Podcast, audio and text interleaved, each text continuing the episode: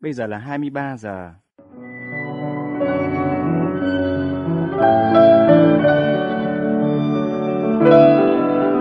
Xin mời các bạn nghe chương trình đọc truyện dài kỳ của Đài Tiếng Nói Việt Nam.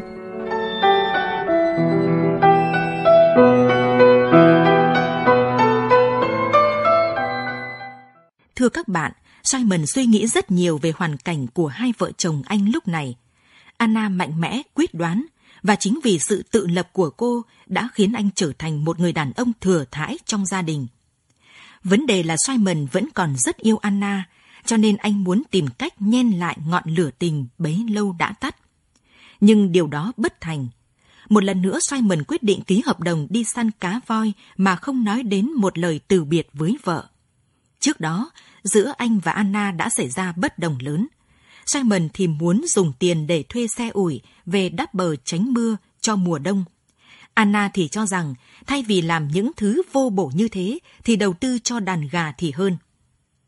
Bây giờ qua giọng đọc nghệ sĩ ưu tú Việt Hùng, mời các bạn nghe những trang tiếp tiểu thuyết Tình yêu trở lại của nhà văn Anh Max Windell qua bản dịch của Tạ Thu Hà. Anna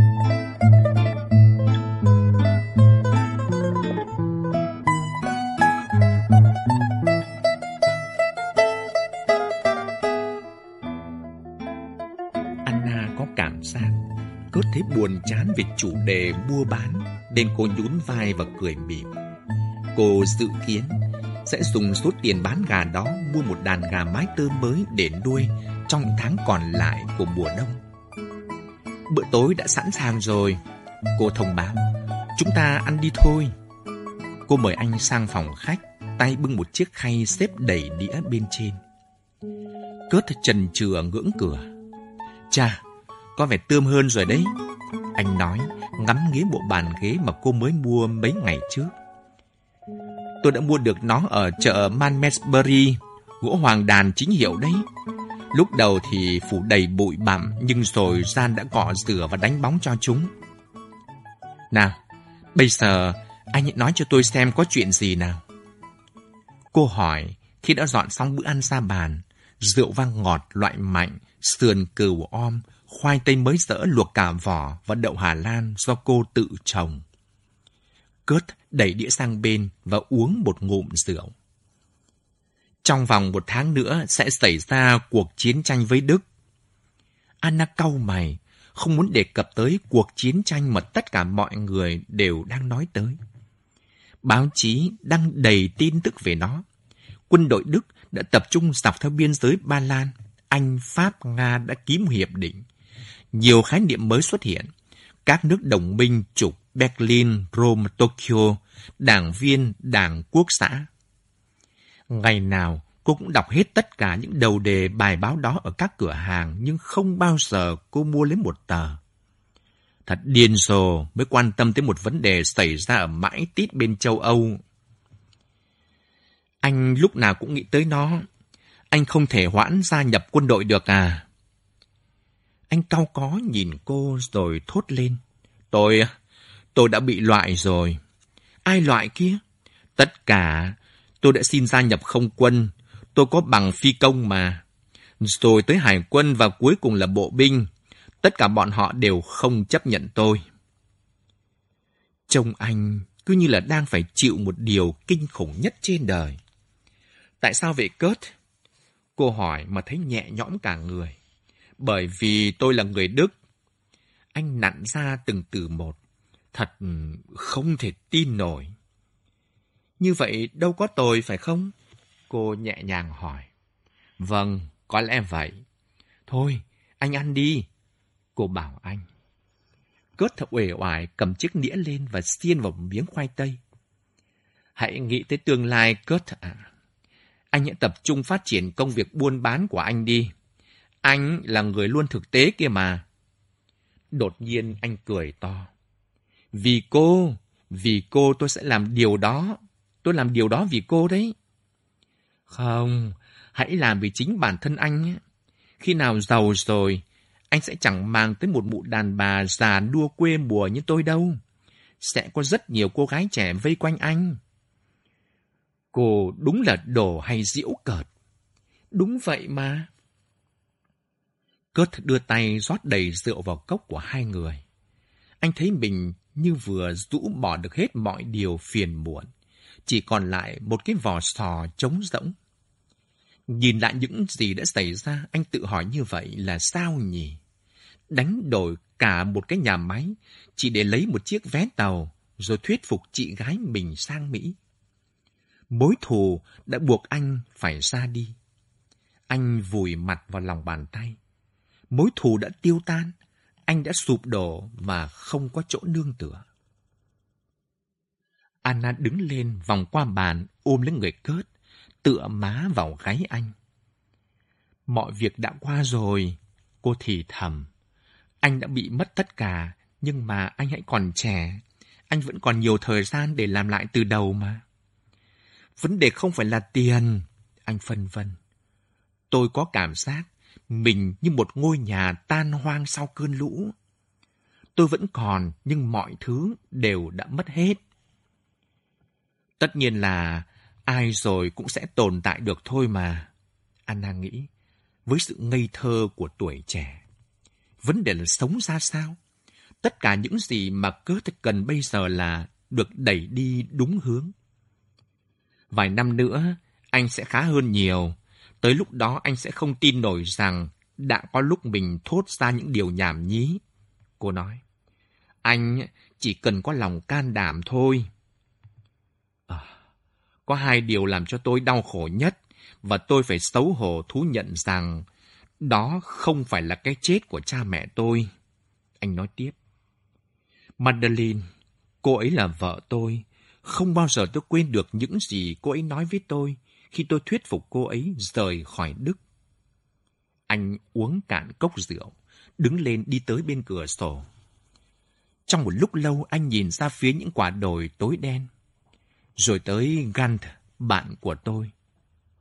Anh dừng lại, khuôn mặt co rút vì đau đớn và thất vọng.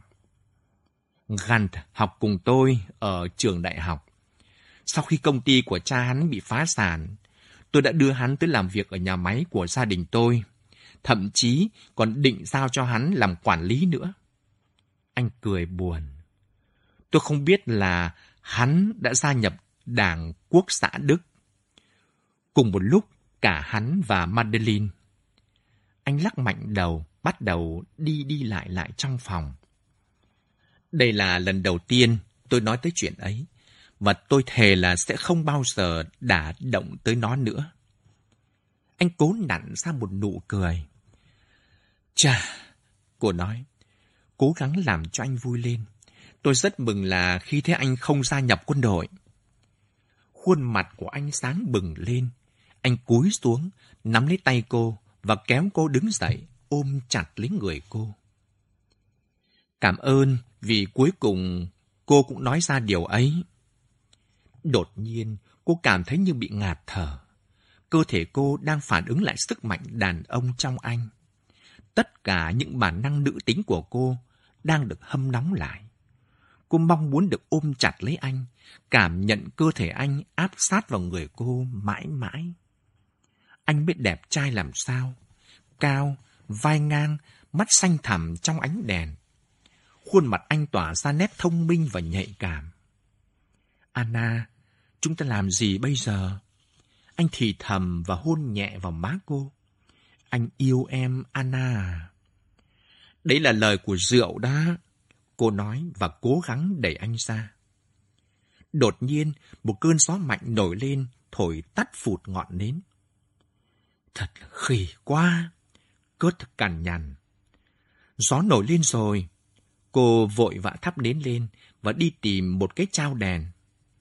Em á, em không hạnh phúc với Simon. Kurt vẫn dai dẳng, nhưng Anna im lặng không nói gì. Cô lảng tránh ánh mắt của cô. Hay là em nói dối? Em hãy nói rằng em hạnh phúc đi. Ôi, câu chuyện này mới ngu ngốc làm sao? Tôi sẽ không bao giờ bỏ rơi Simon và bọn trẻ đâu. Đấy không phải là suy nghĩ thật của em. Chắc chắn tôi sẽ không làm như vậy. Anna, Kurt nhìn cô lo lắng. Nếu thực lòng em muốn vậy thì tôi sẽ rời khỏi ngôi nhà này và không bao giờ trở lại nữa. Vậy thì anh nên đi đi, vì đúng là tôi muốn vậy đấy. Tôi đã là vợ của Simon và không điều gì có thể phá hỏng cuộc hôn nhân của chúng tôi đâu. Cô ấy sai lầm rồi, nhưng cô ấy sẽ vượt qua thôi. Kurt nghĩ trong lúc nổ máy chiếc xe tải của mình và lao nhanh về phía con đường tối om. Rồi anh phanh xe lại. Có thể cô ấy sẽ đổi ý, sẽ đi ra ngoài hay ít ra là cũng vẫy chào tạm biệt anh chứ. Nhưng không, anh chỉ thấy ánh đèn đi vào phòng ngủ. Anh lái xe về nhà. Đêm hôm đó, Kurt không ngủ được. Hình ảnh của Anna cứ chập chờn trong suy nghĩ của anh. Cô ấy thật là lạ. Có một cái gì đó thật hoang dại bao vây quanh cô ấy. Nhưng cô ấy lại không nhận thức được những tình cảm của chính bản thân mình. Lúc này đã là cuối mùa xuân. Sau trận lụt mùa đông, lúa mì mọc lên cao và rậm trong thung lũng, trổ bông dày đặc và chín vàng dưới ánh mặt trời nóng bỏng của châu Phi. Đậu lupin đang nở hoa trông thật rực rỡ trên những ngọn đồi tương phản với bầu trời xanh thẳm. Hàng ngày, những con chim biển mới ra ràng liều lĩnh vượt qua vùng đất rộng, quay trở về với bãi lau sậy xung quanh đầm lầy. Những con nhạn biển, chim săn hầu, chim ó biển, những con mòng biển lưng đen của phương Nam. Lũ chim cốc bay thành từng đàn đi kiếm mồi bầy gà chia sẻ những hạt lúa cùng bọn thỏ. Những con chim ve mổ ngấu mổ nghiến những con ve trên lưng lũ bò cái, làm cho những cô bò vô cùng khoái chí. Trong khi bầy triền triện và chim nhạn rủ nhau bay xà xuống mái nhà, và những bông hoa đồng nội nở rộ khoe sắc hồng sắc tím khắp mọi nơi. Nhưng Anna thì chẳng có lấy một phút nhàn rỗi để chiêm ngưỡng khung cảnh đó. Cô còn phải làm việc. Sau khi sự náo động lắng dần, chiến tranh chỉ còn một tác động duy nhất tới những người nông dân ở đây là giá cả có hơi nhích lên một chút. Nhưng mọi người vẫn tỏ ra hài lòng. Lực lượng quốc phòng đã tăng gấp đôi nhu cầu mua trứng và thịt gia cầm lên. Anna đã thanh toán được khá nhiều tiền trong hóa đơn mua thức ăn cho 5.000 con gà mái tơ mà cô mới mua thêm khiến người quản lý của cửa hàng hợp tác xã vô cùng sung sướng. Cô cũng thuê thêm hai tá điền nữa vì trại gà lúc này đã trải rộng ra mấy cánh đồng. Và một buổi sáng đặc biệt đẹp trời, người đưa thư lại ầm ầm lao tới trên chiếc xe tải của anh ta, làm huyên náo cả con đường trong trang trại. Nhìn nét mặt buồn bực của anh ta, Anna hiểu rằng đó là một tin xấu bức điện từ Winhocker gửi báo tin là chú Acker đã chết. Anna vò nát bức điện trong tay, bỏ mặc nó rơi xuống đất. Cô mệt mỏi lê bước về phòng để chứng. Tại sao cô không thể đau buồn khóc thương cho chú Acker được nhỉ? Ở tình cảnh khác, trong một thế giới khác, hẳn cô đã làm như vậy. Nhưng giờ đây, cô chỉ cảm thấy người mình đờ đẫn đi tới mức gần như tê liệt. Ôi, tội nghiệp chú ác cơ. Cô nói to vài lần, cố gắng thấu hiểu nỗi đau buồn đó. Mặc dầu vậy, cô vẫn không thể không chú ý thấy rằng những quả trứng dạo này trở nên to khác thường và sản lượng trứng cũng nhiều gấp bội. Nhưng mà tội nghiệp chú ác cơ quá. Tay cô lướt nhanh như tia chớp, đóng gói, kiểm tra, ước lượng. Cứ hình dung ra, cô sẽ chết ở tuổi 54. Thật là bi kịch. Dù vậy, khi nghĩ tới 30 năm soi chọn trứng phía trước, cô cảm thấy kinh hoàng quá. Cô bắt đầu nhầm tính số trứng mà cô có thể sẽ phân loại được trong khoảng thời gian đó. Ôi, một con số khổng lồ, quá hoảng sợ. Cô thôi không nghĩ nữa, và cố tập trung vào công việc của mình. Ngày dài lê thê và buồn chán hơn bao giờ hết. Những con ruồi tỏ ra hung hăng hơn ngày thường, nhân công thì mỏi mệt. Lena làm cháy đen cả một mẻ bánh, và một con rắn mang bành đã giết chết ba con gà. Ngày hôm nay, công việc không còn là niềm an ủi đối với Anna nữa, mà đơn thuần chỉ là sự vất vả cực nhọc. Tối muộn hôm đó, khi cô đã tắm táp cho hai đứa trẻ, cho chúng ăn xong và đặt chúng vào giường, cô bắt ghế ra ngồi ngoài hiên, dõi mắt nhìn ra khắp trang trại. Cô cố gắng hình dung lại hình ảnh của mẹ và của chú Acker khi cô còn bé. Họ đã có những tháng ngày thật hạnh phúc. Nhưng cô hoảng sợ nhận ra rằng tự cô đã xây nên một bức tường ngăn cách cô với quãng đời thơ ấu của mình. Cô có thể buộc mình nhớ được chính xác những sự kiện và ngày tháng, nhưng những khuôn mặt và cảm xúc thì lại lảng tránh cô. Cuộc sống nơi trang trại Fontainebleau dường như là cuộc sống trong tiểu thuyết hay là trên phim ảnh vậy. Mình chẳng còn cảm giác nữa rồi. Cô nghĩ thầm vậy. Giờ trong tâm trí cô chỉ còn chứa được hình ảnh của hai đứa trẻ, vì chúng đã trở thành một phần tối quan trọng trong cuộc đời cô. Những phần còn lại chỉ là một hố đen khủng khiếp.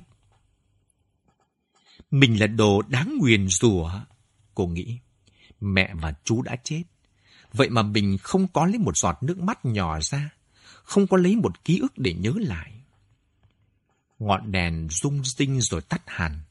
Trăng đã lên, những con cú cất tiếng kêu sần sợn. Nhưng Anna trong lòng trống trải, vẫn ngồi yên bất động. Kurt rất ngạc nhiên khi thấy cửa mở mà trong nhà lại tối om. Ánh sáng leo lét hắt ra từ bếp lò, đủ cho anh thấy căn bếp trống trơn ngoại trừ con Walter đang nằm thở ơ đập đuôi xuống nền nhà. Chắc là Anna ở quanh quẩn đâu đây thôi. Anna! Anh gọi to. Nhìn thấy bữa tối của Anna vẫn còn nguyên trên bàn, anh bắt đầu khó chịu. Cô không có ở trong phòng ngủ, cũng không có trong phòng trẻ, nơi hai đứa bé sinh đôi đang ngủ ngon lành. Cuối cùng, anh tìm thấy cô đang ngồi im trên một cái ghế ngoài hiên với một đôi mắt đờ đẫn thất thần. Trong một phút, anh tưởng là cô đã chết. Anna! Anna! Anh gọi to. Trông cô như một đứa trẻ thiểu năng đang kiệt quệ. Cặp mắt của cô thật là kỳ quái. Cô không nhìn sang anh, cũng chẳng đáp lời. Anh lay lay người cô, vẫn không có phản ứng. Anh tát vào mặt cô một cách thật mạnh, và lần này thì cô co rúm người lại. Ô cớt. Cô nói như bị hụt hơi.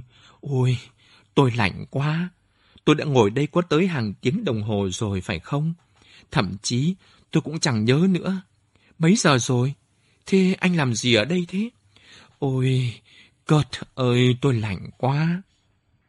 Em không thể tiếp tục mãi như thế này được. Anh nói khẽ. Em kiệt sức mất rồi. Đồng tiền có ma lực vậy sao à Anna? Anh cau mày nhìn cô. Đi lấy áo len mặc vào đi. Anh sẽ dán mấy quả trứng. Bữa tối của em nguội lạnh mất rồi còn gì.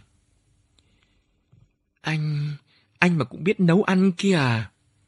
Cô nói khi đã mặc xong áo len và trải lại tóc và cảm thấy ấm áp dễ chịu hẳn lên. Ồ, thì em nghĩ là anh ăn uống thế nào trong thời gian này? Anh đã đun nóng chảo và sẽ rán một đĩa trứng. Anh mỉm cười với cô. Anh nhá, anh có biệt tài nấu ăn đó nhá. Trông anh mới tự tin làm sao chứ. Tâm trạng vui vẻ của anh lan sang cô giúp cho cô khuây khỏa. Cặp mắt của anh sáng lấp lánh, đôi môi luôn mỉm cười. Anh thật đẹp trai, nhưng cũng thật là xa lạ. Bây giờ, cô không còn tin tưởng vào những gã đẹp trai nữa. Nhưng cô cũng không ngăn nổi mình chiêm ngưỡng làn da nâu xám và cặp mắt xanh thẳm của anh. Một anh chàng cớt hoàn toàn mới, vẻ lạnh lùng biến mất. Anh trở nên một người vô hại. Anh mặc chiếc tạp dề của cô đi đi lại lại trong bếp, trộn một ít bánh, tiêu, gia vị và đổ vào chảo rán. Tôi đang bị sốc vì tin chú Acker chết. Bức điện mới đến hôm nay. Kurt vẫn cứ lầm nhầm hát một mình. Cô kêu lên.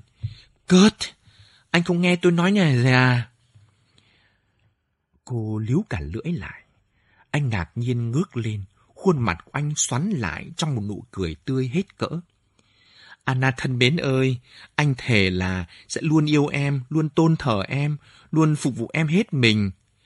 Còn nghe em thì anh không dám hứa đâu. Cô nhún vai. Làm sao mà cô lại muốn anh gánh lên những nỗi buồn của cô kia chứ? Anh không nên nói những điều như vậy. Cô bảo. Ờ, anh chỉ nói ra sự thực thôi. Anh phản đối, đẩy chiếc chảo sang một bên, đi tới cạnh Anna và ôm chặt lấy người cô. Cái anh chồng nông dân của em đâu rồi? Lại đi săn cá hả? Suốt ngày hắn bỏ em ở nhà một mình. Phải có ai chăm nom cho em chứ? Và không ai có thể làm điều đó tốt hơn anh đâu. Kurt, tránh ra nào.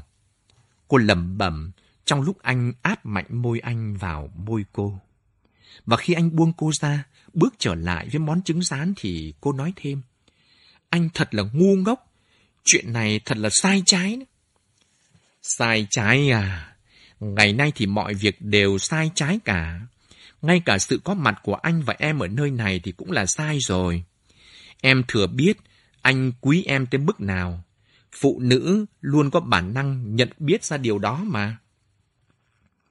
Bản năng á, bản năng mách bảo cho tôi biết là phải cảnh giác với những gã đàn ông lém lỉnh. Anh vẫn mỉm cười, không còn để ý xem cô nói gì nữa. Anh vẫn không thèm quan tâm tới Simon nhỉ? Cô bực bội nói. Anh ấy dường như không tồn tại trước mắt anh thì phải. Điều đó không đúng, anh nghĩ. Anh không quên Simon.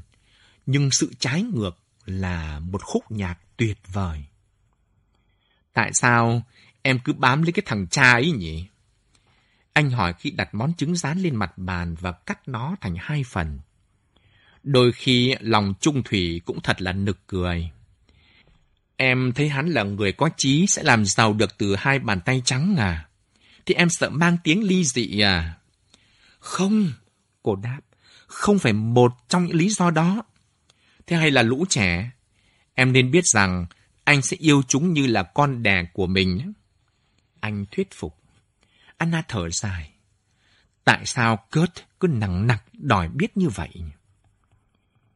Từ giờ trở đi, tôi sẽ sống tự lập. Tôi sẽ không dựa vào ai nữa và không bao giờ. Ồ, cuộc đời mà em tự định đoạt cho mình đó thật là lạnh lẽo và vô vị. Này, khi tôi đếm những đồng tiền mà tôi dành dụm được, tôi cảm thấy rất ấm lòng anh ạ. Đó là một cảm giác tuyệt diệu. Tôi có 450 bảng giấu ở dưới hòn gạch trong bếp. Cô nhìn lên xem anh có nghe cô nói không nhưng anh lại đang đứng dậy với tay lấy chiếc túi mà anh mang theo tới đây. Món trứng tráng của anh nguội mất nè. Em cứ ăn trước đi, đừng đợi anh nhé. Anh vội vã trở lại, cầm theo hai chiếc ly rót đầy rượu vang. Ôi cớt, thật xa xỉ quá. Anh đã chán ngấy với việc uống rượu bằng cốc vải thiếc rồi. Tôi cũng thế. Cô nâng ly lên. Rượu vang ngon quá. Công việc buôn bán chắc hẳn phát đạt lắm nhỉ? Ờ, cũng khá. Như anh đã nói với em đấy, công việc đủ cho cả hai chúng mình. Và cô có nên ly dị Simon không nhỉ? Đến đây thì cô tự hỏi mình như vậy. Chú Acker cũng đã từng gợi ý cô như thế. Mặc dù vậy, nghĩ vì điều này thật là khó khăn. Sao vậy nhỉ? cô không còn yêu Simon nữa ư? Hơn thế, thậm chí cô lại còn ghét anh. Hay là cô quá kiêu hãnh nên không muốn để bạn bè biết rằng mình đã phạm sai lầm.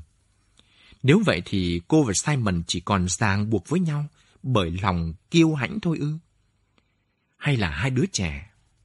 Simon cũng rất yêu chúng, cô biết vậy. Dù sao, không định nhưng cô vẫn nói to suy nghĩ của mình. Tôi chẳng có lý do gì để ly dị cả.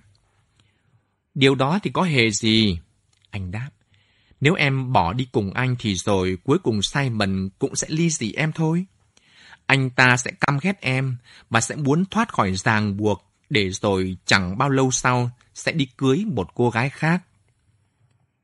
ý nghĩ đó khiến cho cô khó chịu. Không đâu. Cô thốt lên rất nhanh, rồi cả hai ngồi ăn trong im lặng. Sau đó, cô vào bếp pha cà phê. Cớt theo sát cô và kéo cô về phía mình. Anna, anh nói và nhìn cô chăm chú. Nếu em không muốn rời bỏ Simon thì cũng nên mở rộng chân trời của mình. Em hãy tự mang hạnh phúc tới cho mình đi. Cưỡi ngựa chẳng hạn, hay là chơi đàn. Chẳng có thú vui gì trong cuộc đời em cả. Sữa sôi mạnh trên bếp. Ôi trời ơi! Cô la lên. Mùi khét quá! Nào, để đấy cho anh. Cốt lấy ra một cái rẻ thấm dòng sữa đang trào ra bếp nhưng không kịp. Nó đã cháy xèo xèo trên mặt bếp đen xì. Thình lình, Anna thấy mình run rẩy vì đứng quá gần anh. Cánh tay dài mịn màng với hai gấu tay áo sắn cao, khiến cho cô không thể ngăn mình khỏi đưa tay ra chạm vào đó. Cô nín thở và thấy Kurt cũng đang nhìn mình. Rồi anh đi ra. Khi cô mang cà phê vào bàn, cô thấy Kurt đang ngồi trước cây đàn piano. Anh bắt đầu chơi một bản nhạc Đức. Và khi anh dừng lại thì cô nói, chơi dở quá. Anh cười nhăn nhở. Ít ra thì anh cũng đã thử, như vậy vẫn còn hơn em. Anh, anh ngồi tránh ra nào. Cô để anh đứng lên khỏi ghế và ngồi xuống. Đột nhiên, cô cảm thấy bị hẫng vì đã quên mất độ cao của chiếc ghế đầu. Những phím đàn mới thân thuộc làm sao. Cô nhìn lên và bị sốc khi trông thấy một bức tường trắng xóa thay vào màu xanh xám của lớp giấy dán tường kiểu Nhật mà mẹ cô hằng ưa thích. Cô thở dài. Điều gì đã xảy đến với những ngón tay của cô như thế này? Cô lướt nhanh bàn tay phải trên những phím đàn, cố gắng hết sức, nhưng những nốt nhạc vang lên như một hàng gạch trên nền đường vậy. Ôi thật là cho chết. Cô chửi thề. Bàn tay mình đã quen với việc lau trứng mất rồi. Cô thấy ngưỡng. Ngồi ngay ngắn lại, cô bắt đầu chơi bản concerto mặt trời mọc. Bản nhạc mà cô yêu thích nhất từ hồi còn đi học. Cô đã chơi bản nhạc này trong dàn nhạc giao hưởng của trường khi mà cô mới 16 tuổi. Cô nhớ lại hình ảnh mẹ cô trong bộ váy dài màu xanh nhạt cùng với cha cô người ngay đơ trong bộ con lê lạ lẫm với chiếc áo sơ mi trắng hổ cứng, tự hào ngồi trên hàng ghế đầu.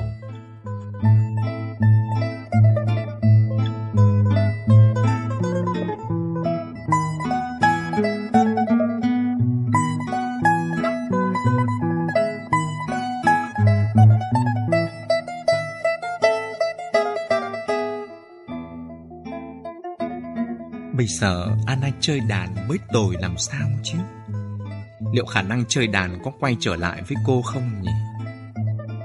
Cô bắt đầu chơi lại. Một giai điệu đơn giản mà cô đã học từ nhiều năm trước. Cuối cùng thì cảm hứng âm nhạc cũng đã nổi lên, khiến cô quên hẳn cớt, quên cả rằng cô có thể sẽ đánh thức hai đứa trẻ dậy. Âm nhạc dâng lên giạt rào, không tới từ đôi bàn tay cô, cũng không tới từ cây đàn này mà nó phát ra từ trong tâm khảm. Những sợi dây âm thanh trong trèo, cả cuộc đời của cô biến thành âm nhạc. Cùng với tiếng đàn, những hình ảnh cũng lần lượt quay trở lại. Mẹ cô đang vẽ, giọng nói của cha cô nghe như tiếng gió trong đám lá khô. Cặp mắt của ông thật khôn ngoan, sắc sảo. Chú A Cơ trang nghiêm và tốt bụng, khổ người to lớn, dáng vẻ vụng về, nhưng lại khéo léo như một con nai rừng mỗi lúc đi săn hoặc làm việc ngoài trang trại. Những ký ức của cô vẫn hướng về cha, bởi vì cô và cha là những người bạn thân thiết, luôn ở bên nhau, không rời nhau nửa bước, cho tới khi Simon xuất hiện. Ôi cha! Cô thì thầm. Nhiều giờ sau, cô ngừng chơi và ngả người ra sau một cử chỉ quen thuộc từ thuở xa xưa, chờ đợi một tiếng vỗ tay tán thưởng. Nhưng chỉ thấy im lặng. Cô quay đầu nhìn cớ thật đang ngủ thật là say sưa trên ghế, khuôn miệng hé mở một nụ cười ngây thơ. Anh luôn mỉm cầy vậy sao? Lại trời, Lúc này đã là nửa đêm. Cô đã chơi đàn trong suốt mấy giờ liền, chẳng để ý rằng anh đã ngủ. Tiếng nhạc ngừng, sự im lặng đánh thức anh dậy. Anh cựa mình, ngồi thẳng lên và nhoẻn miệng cười. Mấy giờ rồi nhỉ? Nửa đêm. Ôi xin lỗi vì đã ngủ quên. Cô mỉm cười. Vậy mà tôi lại chờ đợi một tiếng vỗ tay khen ngợi kia đó. Vỗ tay á, lạy chúa, ôi thật là kinh khủng. May mà mình đã ngủ thiếp đi. Cô cười to. Vâng, kinh khủng thật đấy.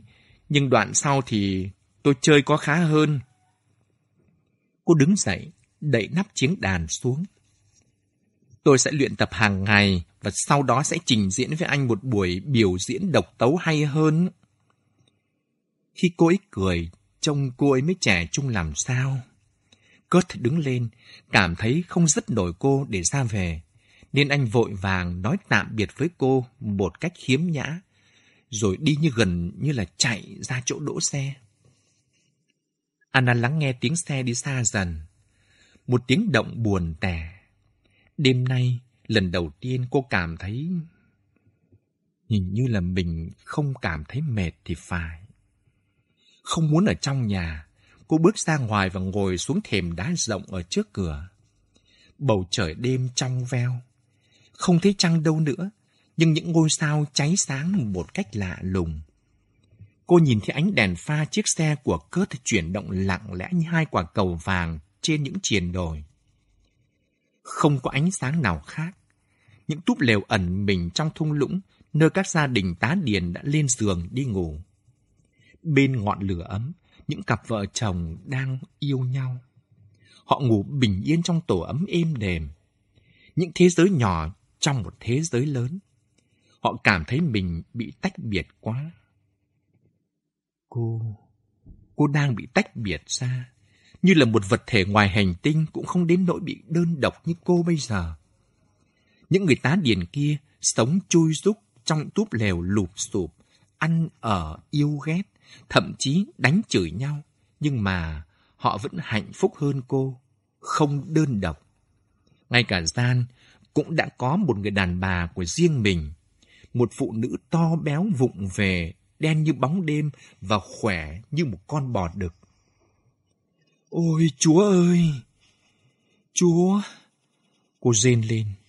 Đột nhiên, một nỗi sợ hãi điên cuồng căng phồng lên trong cô. Cô không muốn bị bỏ mặc một mình. Cô sẽ đi theo Kurt nếu như không có hai đứa bé Simon đang ở đâu. Có lẽ rằng đang tròng trành trên những ngọn sóng tối đen ở một vùng biển nào đó. Simon ơi, Simon có cảm thấy cô độc không? Đêm cũng thao thức. Những cơn gió nhẹ ấm áp từ phương Bắc thổi tới làm lá cây lay động. Tiếng sao xác của gà Tây tiếng kêu của cừu, tiếng hú của khỉ đầu chó. Một con cú đơn lẻ nhào xuống sân ở bên chỗ cô ngồi. Một tiếng rít lanh lành báo hiệu điểm xấu. Cái chết sẽ tới nếu một con cú bay ngang qua đường đi của bạn. Những người da đen tin như vậy. Một quầng sáng hé lên từ phía đông, nơi lẽ ra bây giờ phải là bóng đêm mới đúng hai quả cầu vàng đang quay trở lại trên những sườn đồi, giống như một cuộn phim đang quay ngược chiều. Em đang mong anh trở lại. Cô bảo Kurt khi anh đi vào trong bếp 5 phút sau đó. Anh... anh cảm nhận được điều đó. Anh đăm chiêu nhìn cô. Những giọt nước mắt lấp lánh trên mi và khuôn mặt của cô tái nhợt. Anh thấu hiểu nỗi sợ hãi vì cô đơn của Anna. Anna ngượng ngùng mỉm cười và đưa mu bàn tay lên lau nước mắt. Trông cô thật là tội nghiệp. Lòng thương cảm trỗi dậy. Em không thể ở lại một mình được. Anh nói và ôm lấy vai cô. Mọi đêm khác thì không sao, nhưng mà đêm nay... Cô nhìn lên vẻ mặt đầy áp sự cầu xin và nỗi sợ hãi. Anh chạm vào cổ cô, vuốt ve những lọn tóc mềm mại buông rơi ở đó. Cô khẽ dùng mình, đưa tay lên, nắm chặt lấy những ngón tay của anh. Điều quan trọng lúc này, anh nghĩ là không được làm cho cô ấy sợ hãi. Anh kín đáo liếc nhìn sang cô, thấy cô đang vùi mặt vào lòng bàn tay, người run rẩy. Mình đi vào giường nhé, anh dịu dàng nói. Nắm lấy tay cô, anh dìu cô vào phòng và nhẹ nhàng đưa cô tới bên giường. Cô ngượng ngùng nhìn anh, nhưng khuôn mặt anh không để lộ một cảm xúc gì. Anh... Anh nói khẽ và đóng cửa lại. Khuôn mặt của anh tái nhợt đi như một xác chết trong ánh nến chập chờn. Với một sự ngoan ngoãn khác thường, cô đứng im mặc cho anh. Và cô dùng mình khi những ngón tay của anh chạm tới da thịt cô, vuốt ve nhẹ nhẹ với những động tác khoan thai khéo léo. Cuối cùng, anh chạm nhẹ môi vào bụng cô. Anh mới dịu dàng làm sao, và anh cũng thật mạnh mẽ. Hết sức nhẹ nhàng, anh đặt cô nằm xuống giường như một đứa trẻ. Anh vuốt ve lưng cô, tay cô, rồi đến khuôn ngực, cho tới lúc những tiếng thổn thức đau buồn của cô biến thành những tiếng thở dài dễ chịu. Và khi anh ân ái với cô, thì cô nằm im trong một niềm hạnh phúc tột độ. Cô thầm hỏi, tại sao mình lại có thể hành động như vậy được nhỉ? Có cần thiết phải như thế không? Tại sao cô không cảm thấy có lỗi gì hết? Cô chỉ cảm nhận được một nỗi buồn mênh mang và một sự bình yên đến kỳ lạ. Cô hiểu rằng không phải bản thân cớt là điều mà cô khao khát, mà chính là tình yêu. Cô muốn yêu và được yêu trở lại, được vuốt ve mơn trớn và không bị cô đơn trong những đêm dài. Lần thứ hai trong đời, cô mới thấy hoàn toàn thỏa mãn. Cô kêu lên mà không để ý mình đã nói gì. Cuối cùng, khi cô nằm tựa vào vai Kurt và mỉm cười một mình trong bóng tối, cô mới ngạc nhiên thấy rằng Kurt đang thao thức một cách căng thẳng. Kurt ơi! Cô thì thầm. Gì cơ? Sao vậy anh? Im lặng hồi lâu rồi anh nói. Em đã gọi tên Simon.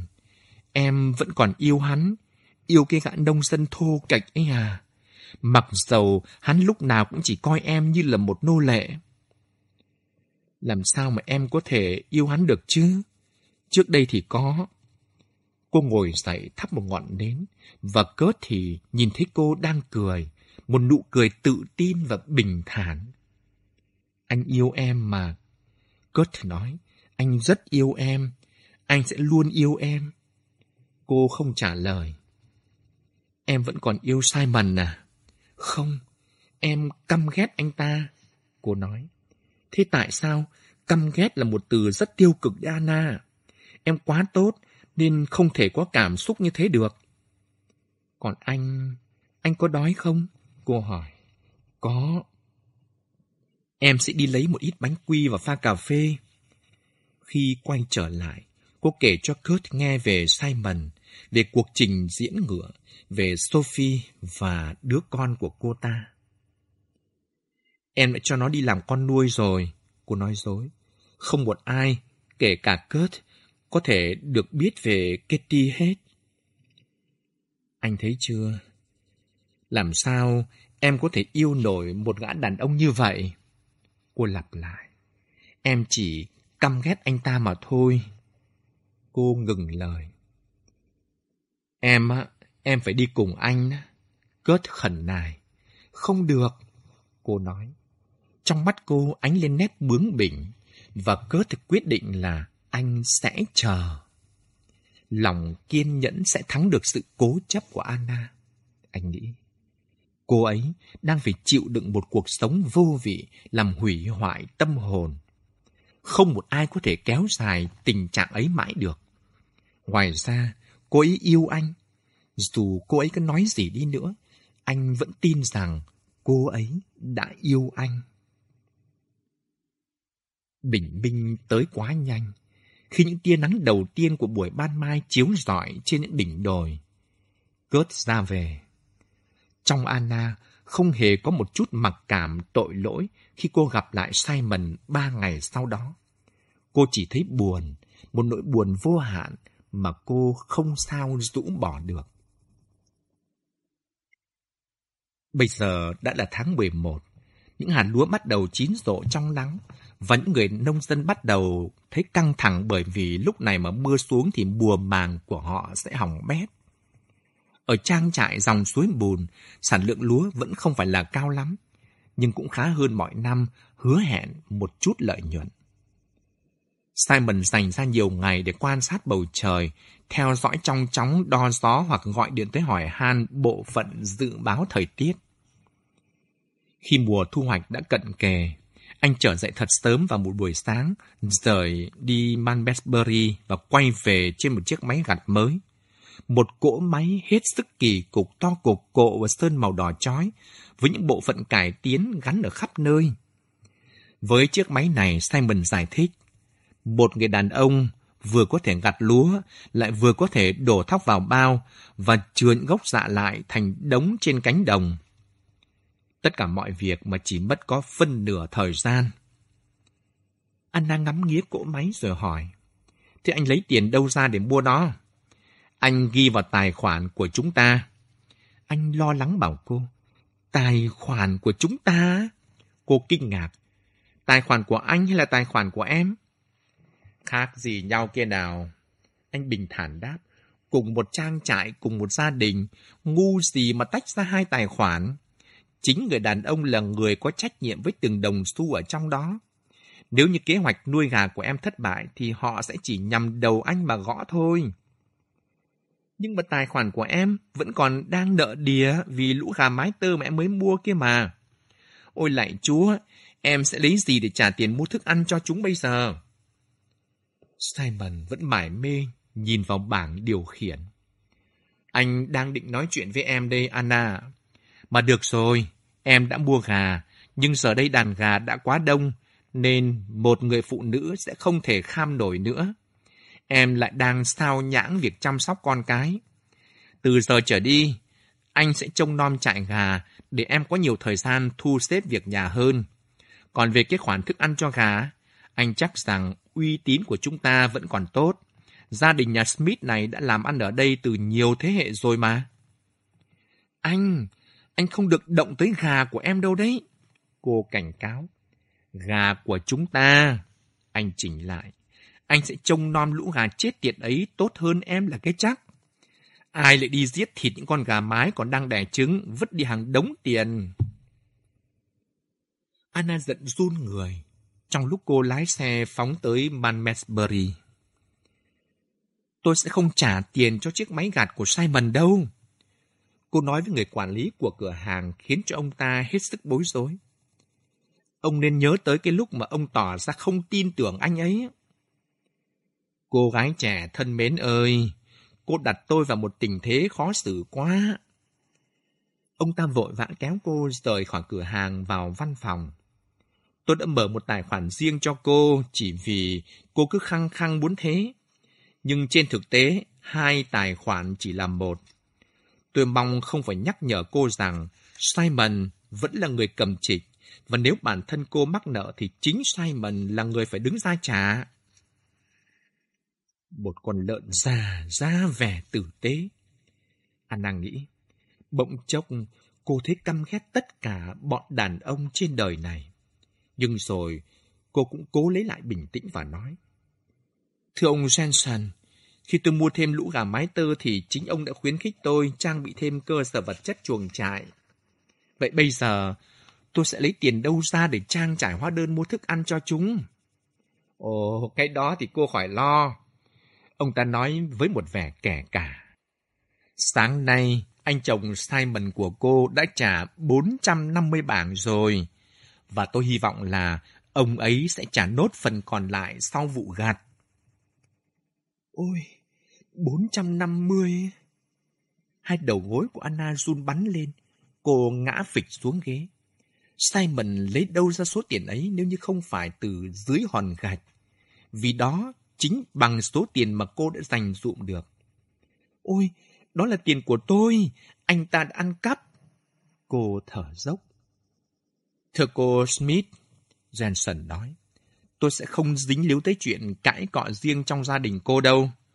Nhưng đây là lần cuối cùng tôi nhắc cô nhớ rằng về mặt kinh tế thì hai vợ chồng cô chỉ là một mà thôi. Tôi chắc rằng cô cũng thừa biết điều này khi cô lấy Simon. Anna giận dữ lái xe về nhà. Hai vợ chồng cô chỉ là một ư. Chà, lần sau thì cô sẽ tìm một chỗ kín đáo hơn để giấu tiền. Nghĩ tới việc cô không thể mở một tài khoản tại ngân hàng mà không được sự đồng ý của Simon. Cô không sao chịu nổi. Dọc đường, Anna bắt kịp chiếc xe tải bưu điện. Người lái xe bấm còi inh ỏi. Anna dừng xe, nép vào bên lề đường. Vài phút sau, người đưa thư huỳnh huỳnh chạy tới bên cô. Cảm ơn vì đã dừng lại. Như vậy, tôi đỡ phải đi thêm một quãng đường xa để vào nhà cô nữa. Anh ta đưa cho cô một bức thư bảo đảm dày cộp, có đóng dấu của vùng Windhoek. Đây chắc là bức thư mà chú Acker đã viết cho cô trước khi chú ấy chết. Cô nghĩ trong lúc ký nhận. Nhớ lại phản ứng của mình đối với lá thư của mẹ, cô quyết định sẽ không đọc vội. Có một điều mà Simon đã nói đúng. Cô thừa nhận khi về tới nhà rằng cô đã sao nhãng lũ con. Nhìn thấy chúng, trong lòng cô chợt dâng lên một tình yêu sâu sắc, đượm chút mặc cảm ân hận. Cô không thể trách chúng được khi chúng tưởng Lena là mẹ của chúng. Và thường xuyên, cô lại là người cho chúng ăn, tắm rửa cho chúng, và Lena cũng đưa chúng đi ngủ. Những từ ít ỏi mà chúng nói được lại là những thổ ngữ châu Phi. Tuy vậy, ở tháng thứ 10, trông chúng thật dễ thương và mái tóc đỏ rực và cặp mắt sáng ngời. Kitty là một đứa trẻ hiếu động, trong khi Acker lại cao lớn và điềm tĩnh hơn. Chúng bắt đầu tập đi, và Anna phải ngăn cửa bếp lại. Chúng trườn bò và đi chập chững khắp phần còn lại của ngôi nhà, thường xuyên nhặt nhạnh những đồ rác rưởi và nhét vào mồm. Cô nghĩ bụng, nếu như cô giảm bớt công việc đi, thì cô sẽ có nhiều thời gian dành cho chúng hơn. Vì giờ đây, cô đã thuê được một người lái xe tải làm việc cả ngày và rất nhiều tá điền. Nhưng cô lại không thể thoải mái được khi không làm việc. Cô quyết định sẽ buộc mình phải dành thời gian cho con.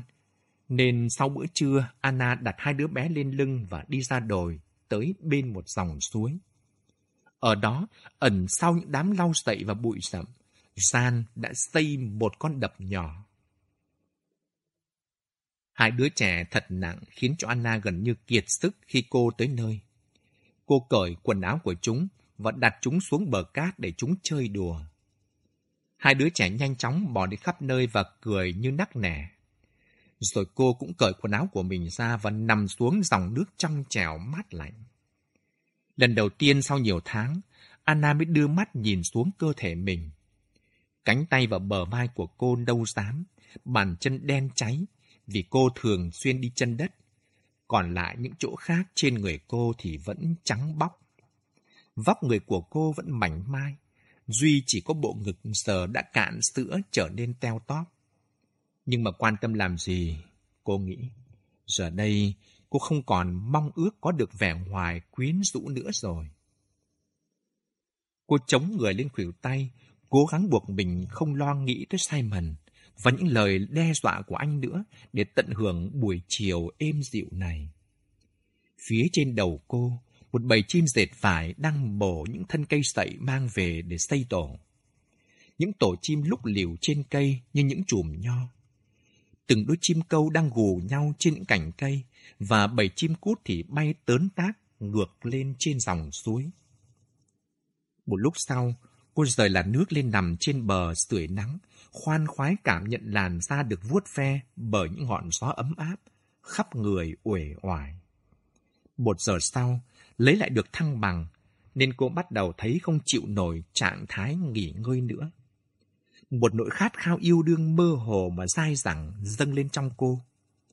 Bao lâu rồi cô và Simon không ân ái với nhau nhỉ? Có tới hơn ba tháng rồi ấy chứ. Vì từ sau lần thất bại, anh đã từ bỏ ý định tán tỉnh cô. Cô đã trừng phạt anh thật là thích đáng. Chỉ với một cái nhìn băng giá, cô đã làm niềm đam mê của anh nguội lạnh. Trong khi còn cho con bú, tình dục là điều cô không chào đón một chút nào.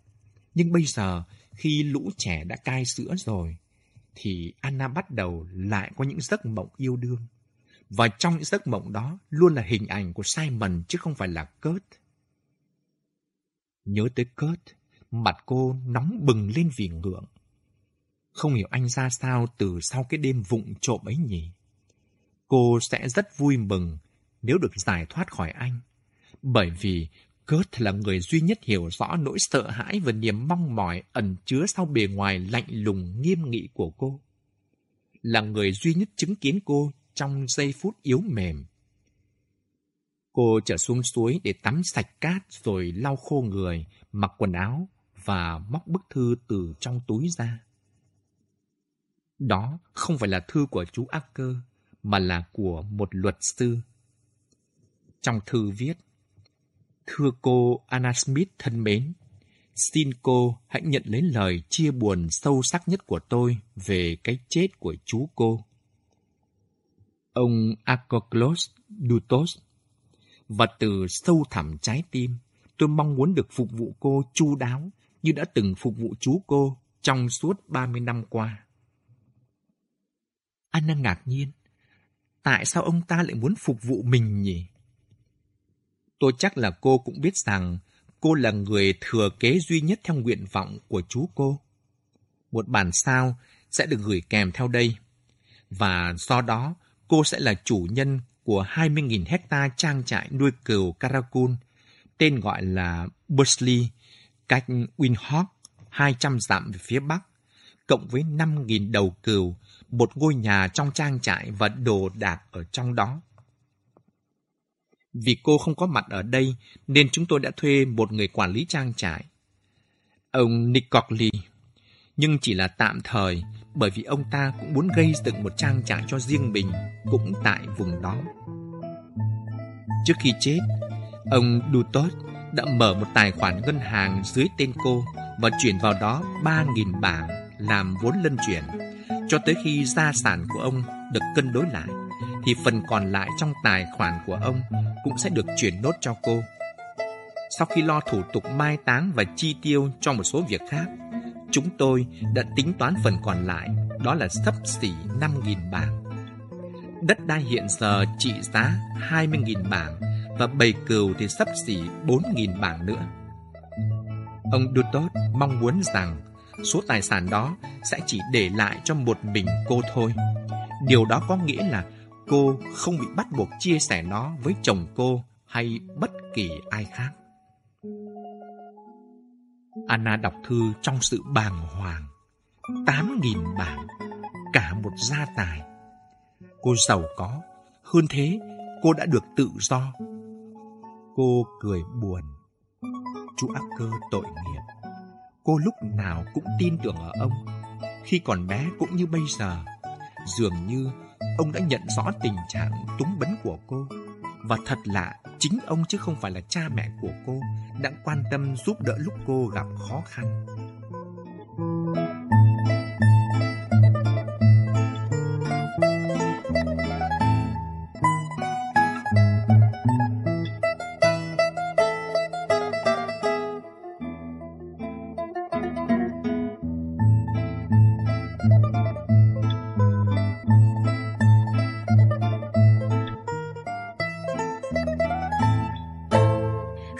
Tạm biệt ra về, còn lại một mình trong đúng cái ngày nhận được tin chú Acker qua đời.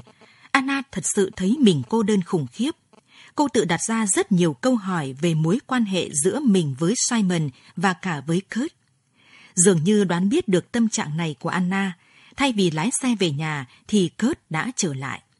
Anh và Anna đã có một đêm ân ái bên nhau.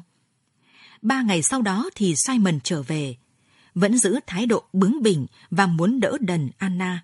Simon nhận chăm sóc hàng nghìn con gà để Anna dành nhiều thời gian quan tâm tới hai đứa con. mối quan hệ giữa hai người vẫn chẳng thể tốt hơn, đặc biệt là mỗi lần đề cập đến việc chi tiêu trong gia đình. Đúng lúc ấy thì Anna nhận được lá thư của luật sư đại diện cho chú Acker. Lá thư này có đề cập đến chuyện Anna sẽ được thừa hưởng toàn bộ tài sản của chú Acker với số tiền lên đến 8.000 bảng. Bây giờ qua giọng đọc nghệ sĩ ưu tú Việt Hùng, mời các bạn nghe tiếp những trang tiếp tiểu thuyết Tình yêu trở lại của nhà văn Anh Max Wendell qua bản dịch của Tạ Thu Hà.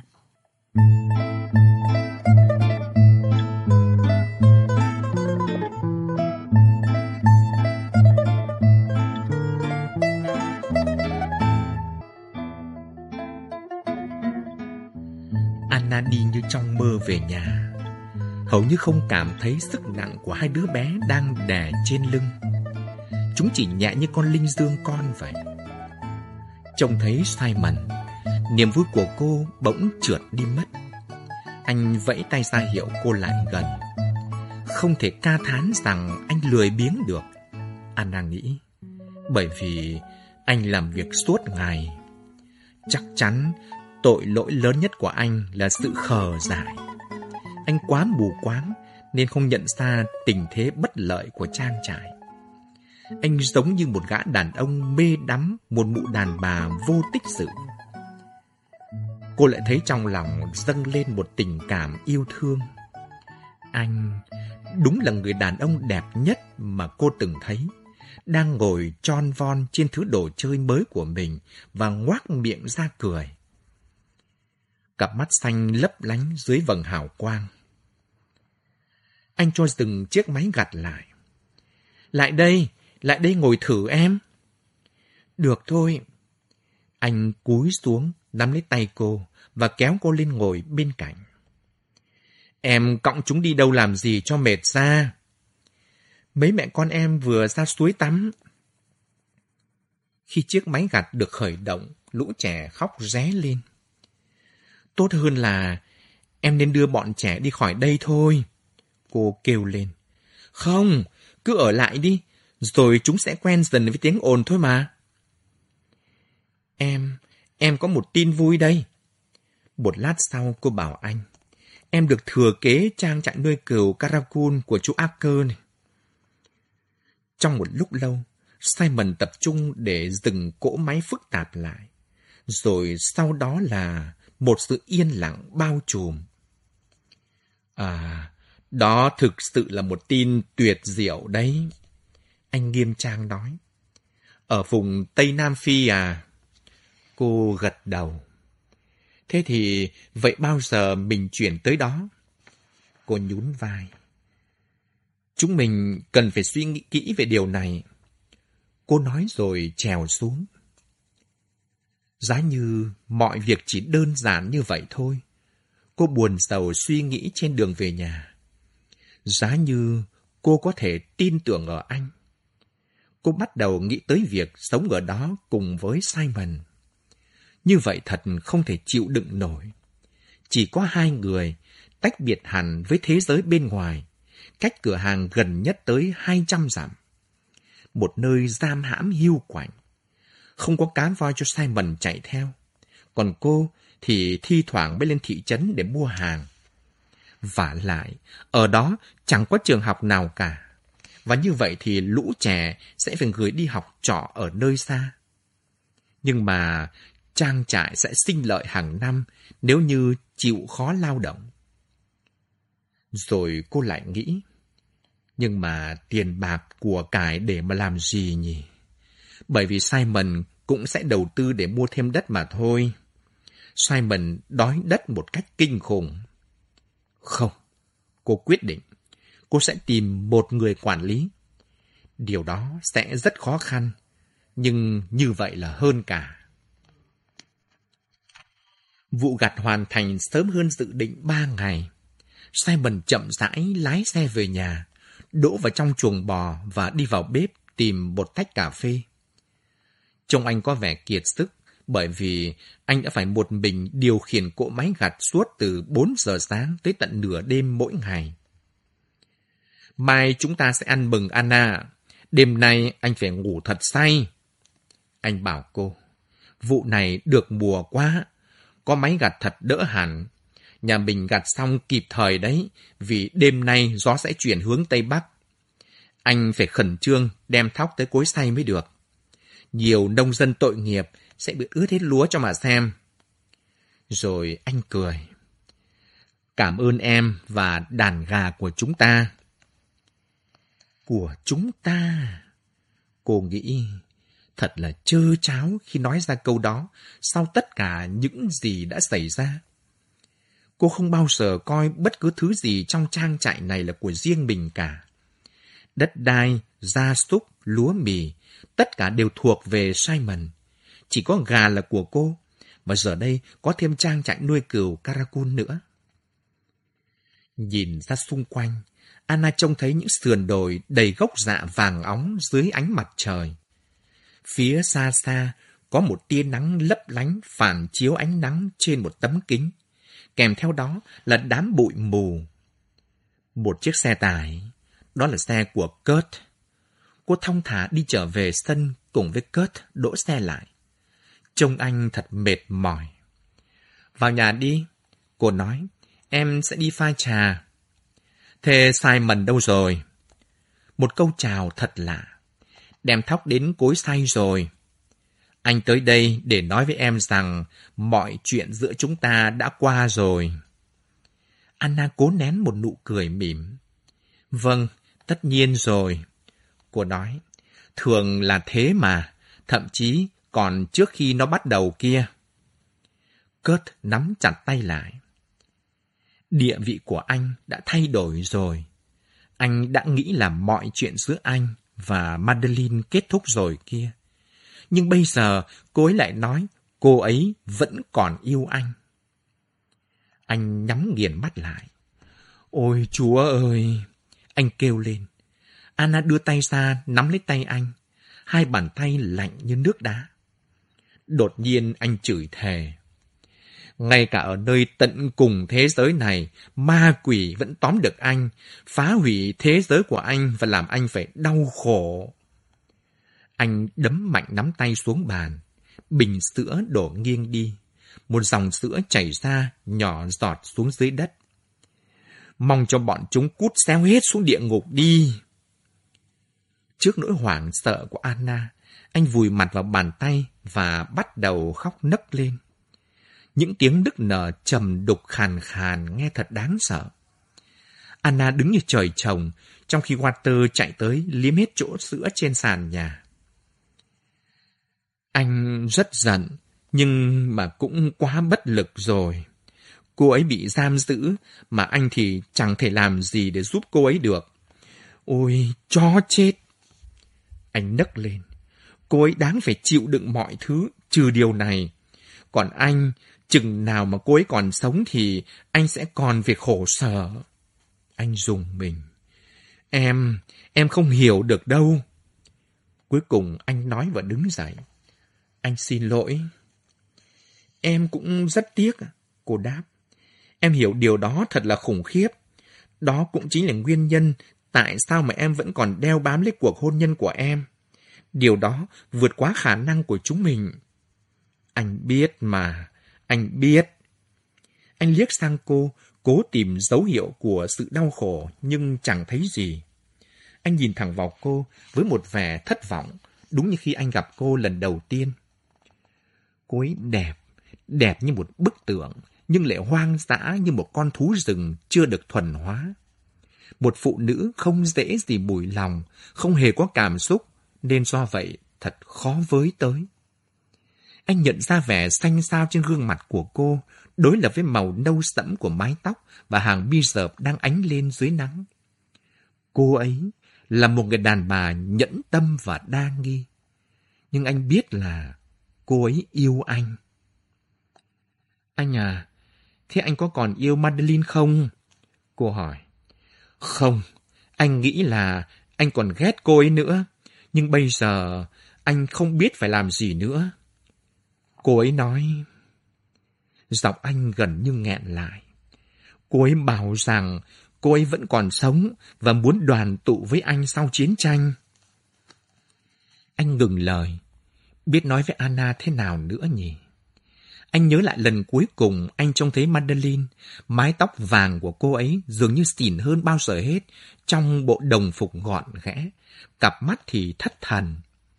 Cô ấy muốn làm lại cuộc đời mới. Cô ấy nói với anh như vậy. Cô ấy đã gia nhập đảng quốc xã. Không thể thế được. Anh bảo cô, em là người Do Thái kia mà. Cô ấy trả lời rằng, ở đây tôn giáo không có ý nghĩa gì cả. Giờ thì cô ấy đang bị giam giữ ở Spiborg và bị ngăn phản bội, ruồng rẫy theo cách đơn giản nhất. Tất cả tài sản của cô ấy đều bị niêm phong. Cô ấy đang bị giam ở Ba Lan. Anh nói như là người mất hồn. Cô ấy đang có mang và cứ khăng khăng thề sống thề chết rằng đứa bé là con của anh. Nhưng có phải vậy không? Không. Anh nhắm mắt lại và lưỡng lự trả lời. Có thể là của Gant hay là của một tên cai ngục nào đó. Anh dùng mình chút ra một hơi thở dài. Làm sao mà anh biết được cái chuyện này kia chứ? Cô ấy đã lén gửi thư cho mẹ cô ấy và bà mẹ đã viết cho anh một bức thư nhờ một người bà con ở Thụy Sĩ gửi sang cho anh. Họ hy vọng là có một phép màu, nhưng anh chẳng thể làm gì được cả. Đó chính là điều khủng khiếp nhất, sự bất lực. Anh không thể gánh vác nổi chuyện này. Từ lúc mà nhận được bức thư ấy, cách đây đã ba ngày, anh không thể nào xua đuổi nổi hình ảnh của Mandelin ra khỏi suy nghĩ của mình. Da thịt cô ấy trắng ngần và chắc nịch. Trước đây đã khiến anh thèm muốn, còn bây giờ thì anh lại thấy ghê tởm. Cô ấy luôn háu ăn, và những đòi hỏi của cô ấy luôn vượt quá những gì mà anh có thể đáp ứng. Anh dùng mình. Anna nói, trông anh xanh quá. Anh, anh hãy đi ra ngoài trời sưởi nắng một chút đi.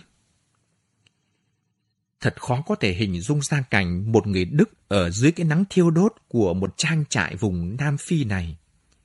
Anh cố mỉm cười nằm dài ra bãi cỏ và hồi tưởng lại những ký ức đau buồn. Sau cùng anh nói, Em thấy đấy Anna, anh phải chờ thôi.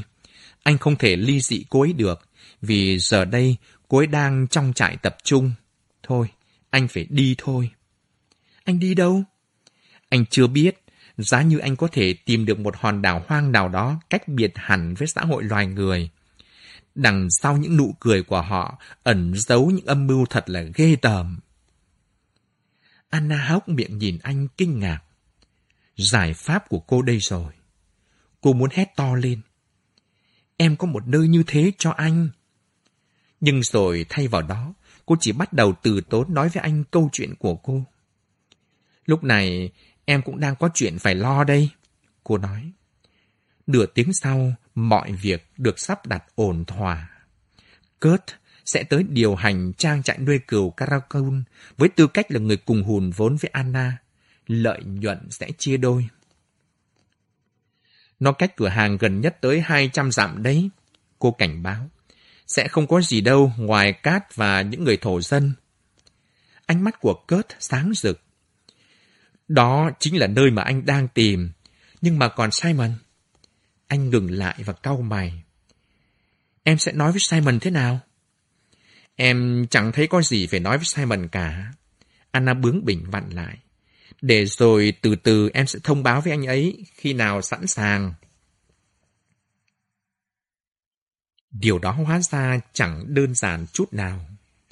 Tháng 11 qua đi, tháng 12 đang tới. Mọi người chuẩn bị bước vào thập kỷ 40 thập kỷ sẽ làm thay đổi đáng kể cuộc sống của họ. Vậy mà Anna vẫn chưa tìm ra cách nào để nói chuyện đó với Simon cả. Về phần mình, năm mới là một dịp để Simon tự cất vấn lại lương tâm. Anh nghĩ bây giờ đã đến lúc anh và Anna chuyển đi vì mùa gieo cấy cũng sắp bắt đầu. Anh hết sức lạc quan khi nghĩ rằng đây là một cuộc thám hiểm hai vợ chồng anh sẽ chung lưng đấu cật để bắt đầu một cuộc mưu sinh mới. Hàng đêm, anh tỉnh giấc và nằm yên trên giường, mường tượng sang cảnh họ đang ở Tây Nam châu Phi. Nơi đó mới đúng là thế giới của đàn ông. Anna sẽ nương tựa vào anh để tìm sự bình yên và che chở.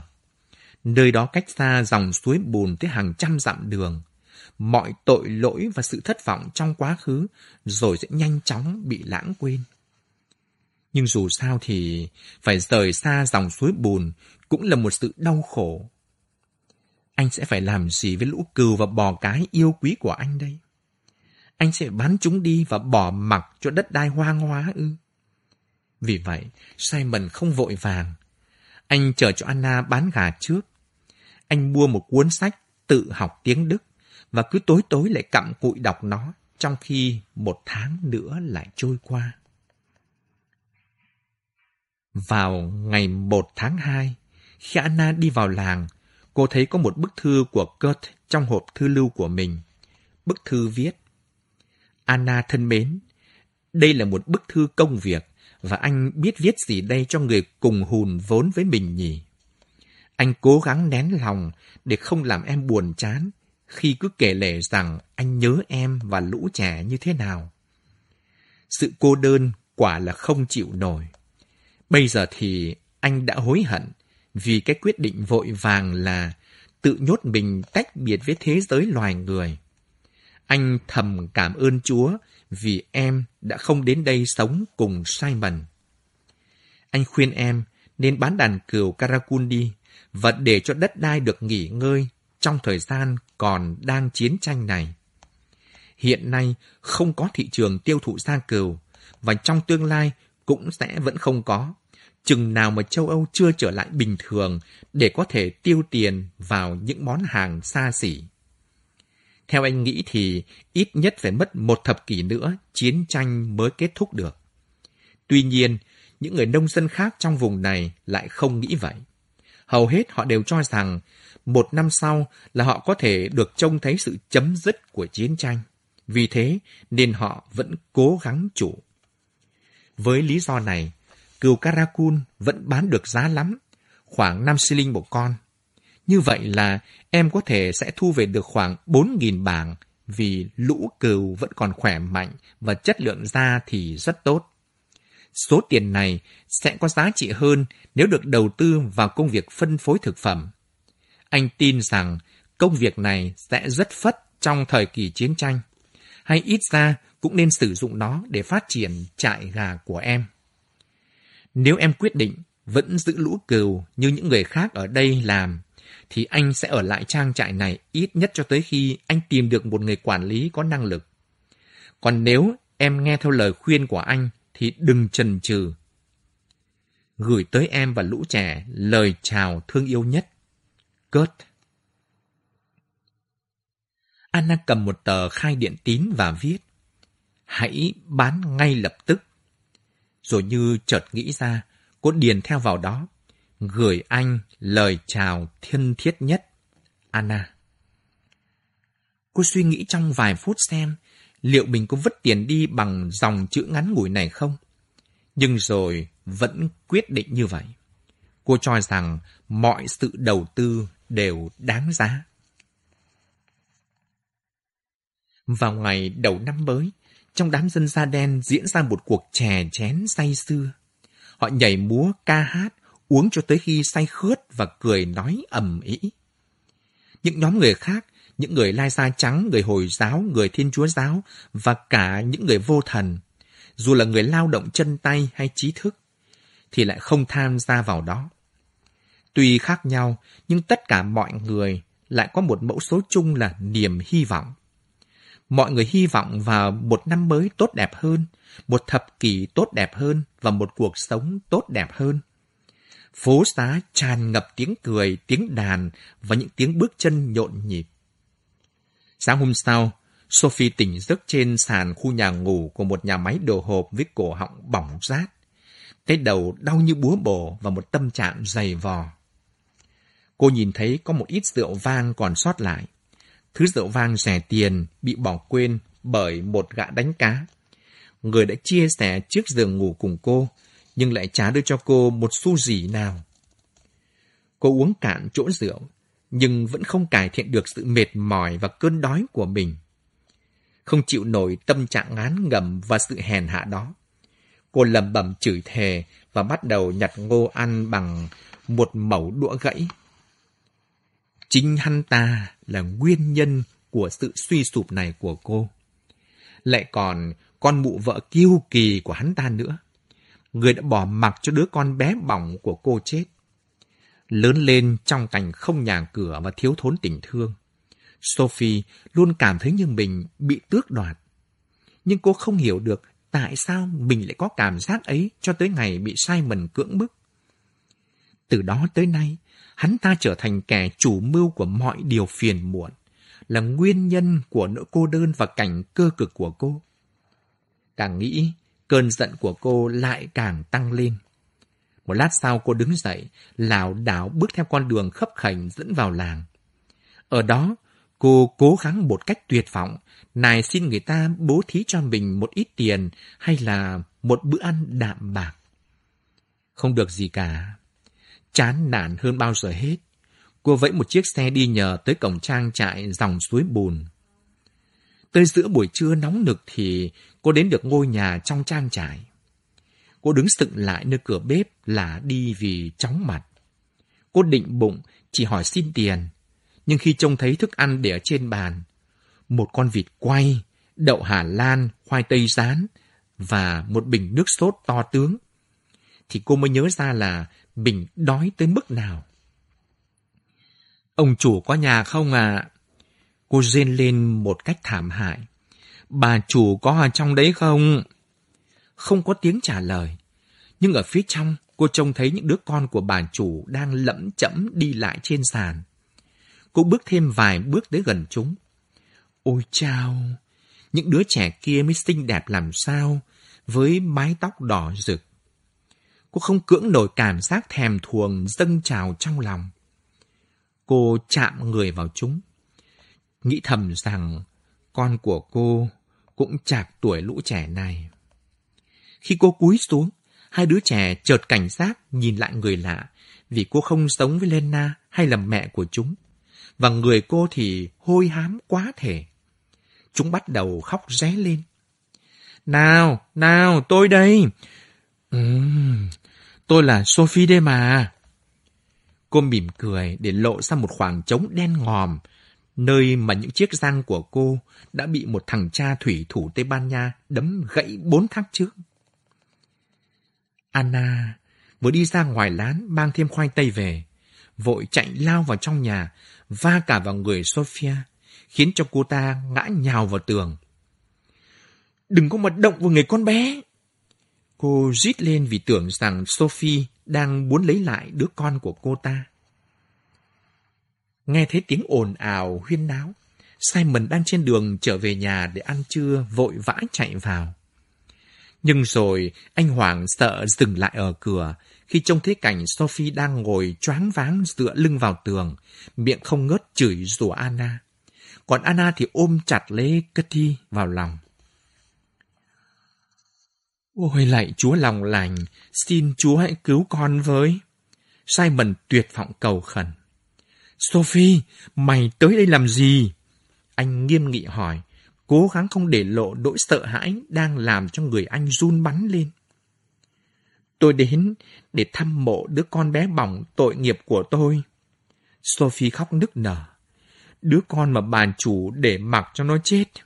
Giờ bà ấy lại còn muốn giết cả tôi nữa. Tôi sẽ giết chết cô. Tôi thề với Chúa rằng tôi sẽ làm như thế nếu mà cô không xéo đi. Anna nói, rồi cảm thấy nhẹ cả người. Đứa con nào? Mặt Simon trắng bệch. Con của ông chủ. Sophie rền dĩ. Nó nói dối. Anh tuyệt vọng nhìn Anna. Đúng là con anh đấy. Anna khinh bỉ đáp. Nó đã chết rồi. Giờ thì hãy tống cái con đĩ này ra ngoài kia đi. Cô nhìn Sophie với một vẻ ghê tởm. Sophie đổ sụp xuống ghế và vùi mặt vào lòng bàn tay. Ôi trời ơi, Anna! Còn Sophie thì lại rít lên một cách giận dữ. Bà, bà gọi ai là con đĩ hả? bà là một kẻ điêu ngoa trời đánh thánh vật. Rồi cô ta tuôn ra một tràng những lời chửi rủa nhục mạ bằng hàng chục thứ tiếng khác nhau mà gần đây cô ta mới lượm lặt được. Anh phải làm gì bây giờ hả? Simon cầu khẩn Anna. Chẳng làm gì cả, chẳng có gì để làm. Nó đã chết và được chôn nó đã được chôn đi rồi. Anna cau có. Anh hãy bình tĩnh lại và và anh đưa cô ta ra ngoài đi. Nó chết rồi ư. Ừ, nó chết rồi. Sophie rên gì?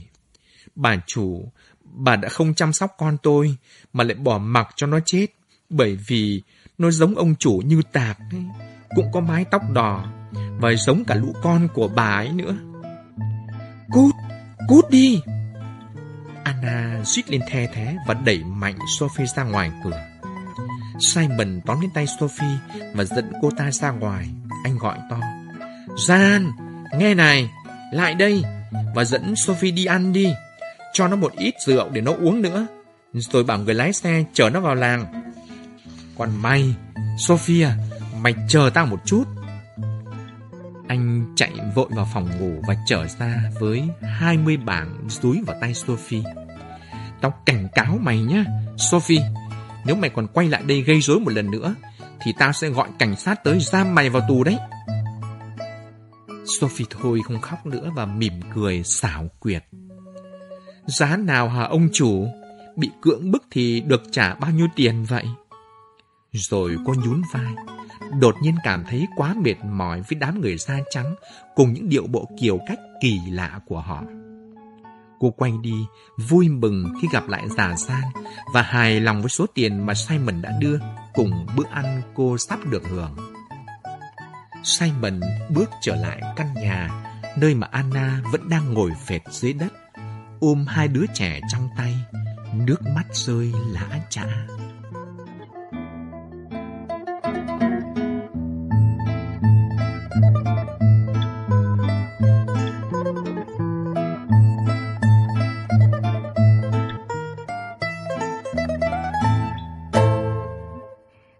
Thân mến, các bạn vừa nghe những trang tiếp tiểu thuyết Tình yêu trở lại của nhà văn Anh Max Windell qua bản dịch của Tạ Thu Hà.